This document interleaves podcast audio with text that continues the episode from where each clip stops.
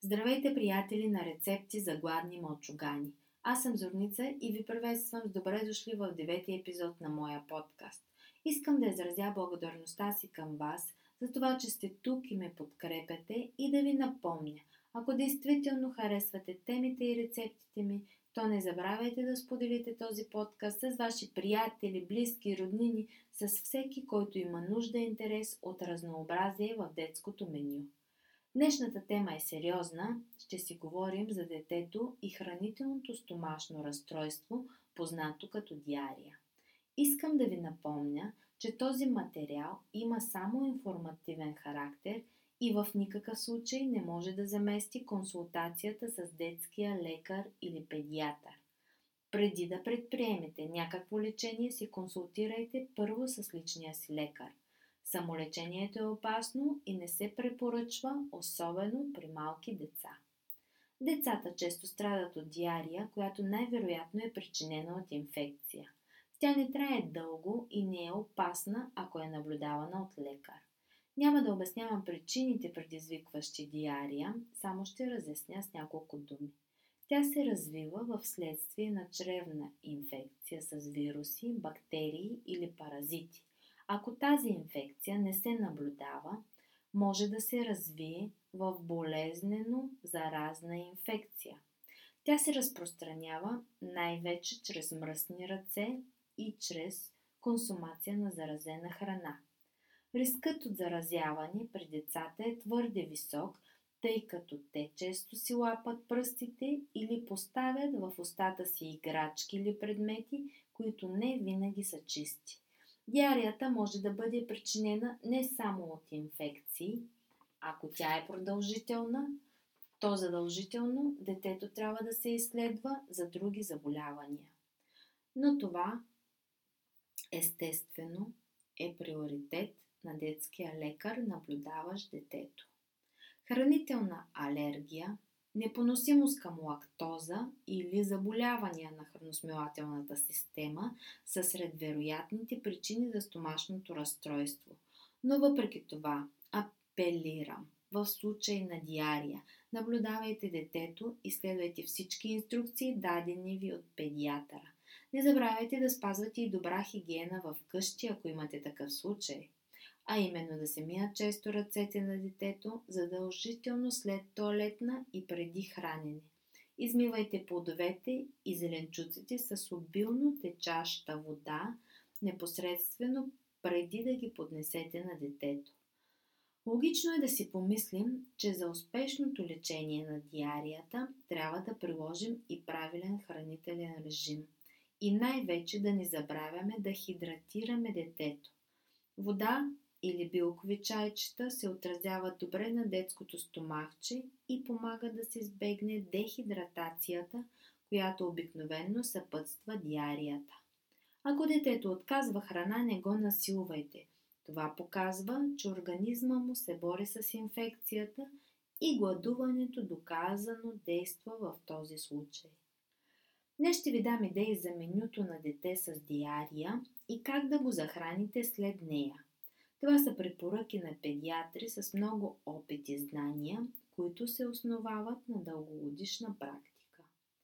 Нека да видим какво препоръчват медиците при стомашно разстройство. На първо място препоръчват прием на протеин, за да се предотврати умората и отпадналостта. За целта се препоръчва прием на яйца, сварени или като омлет, Свареното пилешко или заешко месо също се толерира добре от детското стомахче. Препоръчва се също да се предлагат храни богати на калий, за който е доказано, че най-бързо се освобождава от организма с воднистите изпражнения. За целта един сварен с кожата картоф или банан – предотвратяват тази загуба на полезния елемент. Положително въздействие като пробиотик има киселото мляко, а пюрето от изпечена ябълка действа благоприятно заради пектина, който се съдържа в ябълката. Можем да предложим също зърнени храни, от които сварено рис или елда. Една супичка от пиле с картофи, морков, целина и ориз е вариант за обяд или вечеря. Овесените ядки се включват в менюто като възстановяващо средство след диария. Някои лекари ги препоръчват и по време на диария, но малко по-късно ще се спра и на тази версия. Преди да ви предложа днешната рецепта, която е солена палачинка от овесени ядки, искам да ви изброя храните, които трябва да се избягват при диария. Това са пържените храни, които са трудни за обработка от чувствителната изтощена храносмилателна система в този момент. Захарните храни и изкуствените подсладители, които се добавят в промишлените сладкарски продукти, трябва да се избягват и не само при стомашни разстройства. С вредното си въздействие те трябва да се изключат напълно от детското меню. Плодовите сокове и плодовете с висок процент на захарност включваме в списъка с непрепоръчителните храни. Фибросъдържащите продукти също са в този списък. Фибрите помагат да се поддържа храносмилателната система активна, така че ги изключваме. Пакетираните храни са строго забранени и при напълно здрав организъм. Зеленчуци, които предизвикат газ в червата като зеле, броколи и карфиол също избягваме. В това число включваме и цитрусовите плодове. В много случаи диарията продължава няколко дни и ако се спазва препоръчаната диета с позволените продукти, ако се увеличи приема на течности, то симптомите изчезват след 2-3 дена. Но, както казахме, детето трябва да се наблюдава и консултацията с лекар е неизбежна при температура или други симптоми. След като причините за стомашната инфекция са идентифицирани и отстранени, е важно да се вземат мерки за възстановяване на организма. За целта детето се захранва с определени продукти, от които овесените ядки са неразделна част. Те спомагат за възстановяване на правилната функция на червата, прочиствайки организма от натрупаните вредни токсини. Овесените ядки са полезна храна, но не са в състояние да премахнат причините за диарията.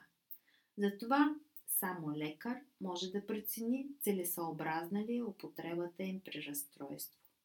Той ще установи първоначалната причина за появата, за появата му и ще ви каже как да премахнете източника, а не само симптома.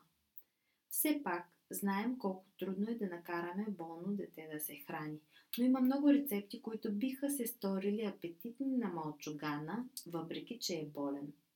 Със сигурност, ако му предложите каша от овесени ядки, ще отблъсни купичката с протест. Но какво ще кажете за вкусна палачинка, направена с овесени ядки? Пълна с сирене или кашкавал, с пилешко месо е апетитен вариант на обикновената палачинка в първите дни на възстановяване от диарията. Продуктите за тази палачинка са следните. Половин чаша овесени ядки, които заливаме с вода, колкото да ги покрие. Оставяме за 5-6 минути, за да се хидратират напълно. В блендър щупваме две яйца, добавяме щипка сол и овесените ядки, които са поели всичката вода. Смиламе продуктите за няколко секунди на висока степен. Получаваме рядка каша, която с помощта на черпак изсипваме в сгорещен, намазнен с масло или олио тиган. Печем 2-3 минути и с помощта на шпатула обръщаме, за да изпечем и от другата страна. От тази смес, в зависимост от големината на тигана, се получават 3-4 палачинки. Правим плънка от сварени пилешки гърди, добавяме настърган кашкавал, резанче домат или краставица, няколко листенца спанак или маруля завършват пълнежа на нашата солена палачинка. Сега ще ви дам малко информация за овесените ядки, с които приготвихме днешната рецепта. Овесът е ценен източник на фибри и витамини. има почистващ ефект върху стомашно-чревния тракт и помага при диарията. Но важно е да не се прекалява с него, защото може да причини тежест в стомаха, придружена с болка и подуване. Както казахме, овесът е една от най-ценните зърнени храни, съществуващи на Земята, а овесените ядки са представата ни за здравословна закуска. За да се стигне до овесени ядки, овесът преминава през обработка, отделяща зърното от неядливата част на растението. В процеса на смилане се премахва само тази външна обвивка и остава овесената ядка, която е добре балансиран с добре балансиран хранителен състав.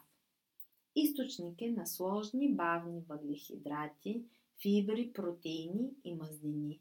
Богата е на витамини, минерали и антиоксиданти. Наборът от витамини и минерали в овесените ядки включва калций, калий, манган, фосфор, магнезий, желязо, селен, цинк, витамини от Б група, между които B1, B5, B9. За разлика от большинството от зърнени култури, овесените зърна запазват намиращите се в тях витамини и минерали след обелване на външната обвивка и за това са класическа здравословна закуска, позната отдавна като храна, която засища. Доказано е също, че те са полезни за сърцето и намаляват риска от сърдечно-съдови заболявания. Фибрите, за които споменахме, понижават също лошия холестерол. Преминавайки през червата, те поглъщат част от стомашната течност и с нея извличат отпадъчните продукти. Хиляди са вариантите за приготвянето на овесените ядки, но най-известният е чрез накисване. Можем да ги залеем с гореща вода, като мюсли, с сушени плодове и ядки.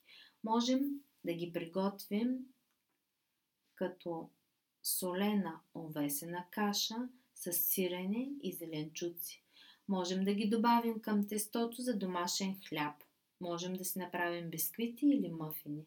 Те са добра добавка към супи и постни ястия. Към смутито от кисело мляко и горски плодове. Изобщо, както винаги казвам, експериментирайте, скъпи приятели. Превърнете кухнята си в лаборатория за кулинарни шедьоври. Оставете се да ви води кулинарното ви въображение и бъдете сигурни, че крайният резултат ще е чудесен. Нека дадем на малкият ни възпитаник поредната доза здравословна храна и го научим да обича тази храна, защото тя е пътят към доброто здраве. Тук приключвам, пожелавайки ви красив ден, успешна нова седмица и нови кулинарни подвизи. Приятно готвене и да ви е вкусно!